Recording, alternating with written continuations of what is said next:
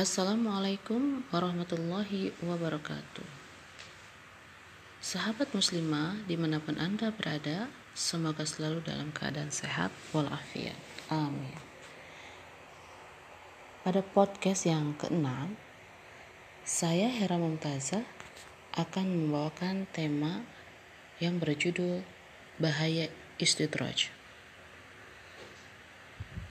Sahabat muslimah sudah pernah dengar belum nih apa itu istidraj?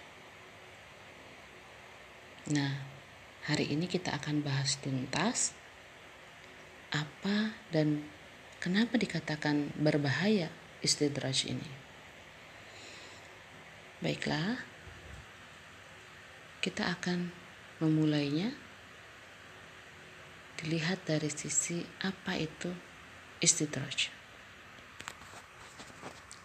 Istidraj adalah suatu jebakan berupa kenikmatan kelapangan rezeki, padahal penerimanya dalam keadaan terus-menerus bermaksiat kepada Allah. Jadi, ketika Allah membiarkan seorang manusia sengaja meninggalkan sholat, sengaja meninggalkan puasa, tidak ada perasaan berdosa ketika bermaksiat dan membuka aurat, berat untuk bersedekah, merasa bangga dengan apa yang dimiliki mengabaikan semua mungkin sebagian perintah Allah, menganggap enteng perintah-perintah Allah, merasa umurnya panjang dan menunda-nunda taubat, tidak mau menuntut ilmu syariat, bahkan lupa dengan kematian. Akan tetapi, di satu sisi, Allah memberikan manusia tersebut harta yang berlimpah, kesenangan terus-menerus, dikagumi banyak orang, bahkan dipuja tidak pernah sakit, tidak pernah diberi musibah, hidupnya aman-aman saja. Hati-hati, karena semua itu adalah istidraj. Ini merupakan bentuk kesengajaan dan pembiaran yang dilakukan Allah pada hambanya yang sengaja berpaling dari perintah-perintah Allah. Allah hanya menunda segala bentuk ajabnya. Allah membiarkan hamba tersebut semakin lalai dan semakin diperbudak dunia. Allah membuatnya lupa pada kematian. Jangan dulu merasa aman, nyaman, tentram dengan kehidupan kita saat ini.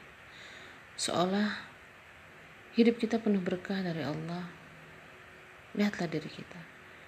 Bila semua kesenangan yang Allah titipkan justru membuat kita semakin jauh dari Allah, semakin lalai, dan semakin melupakan segala perintah-perintahnya, bersiaplah untuk menanti konsekuensinya, karena janji Allah itu maha benar. Allah berfirman, maka tatkala mereka melupakan peringatan yang telah diberikan kepada mereka, kami pun membukakan semua pintu-pintu kesenangan untuk mereka.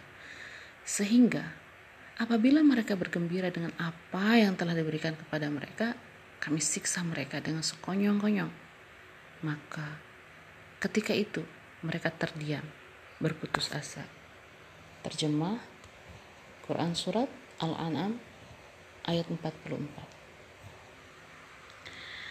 Sahabat, sejatinya kita sebagai seorang muslim harus senantiasa berhati-hati dalam segala aktivitas.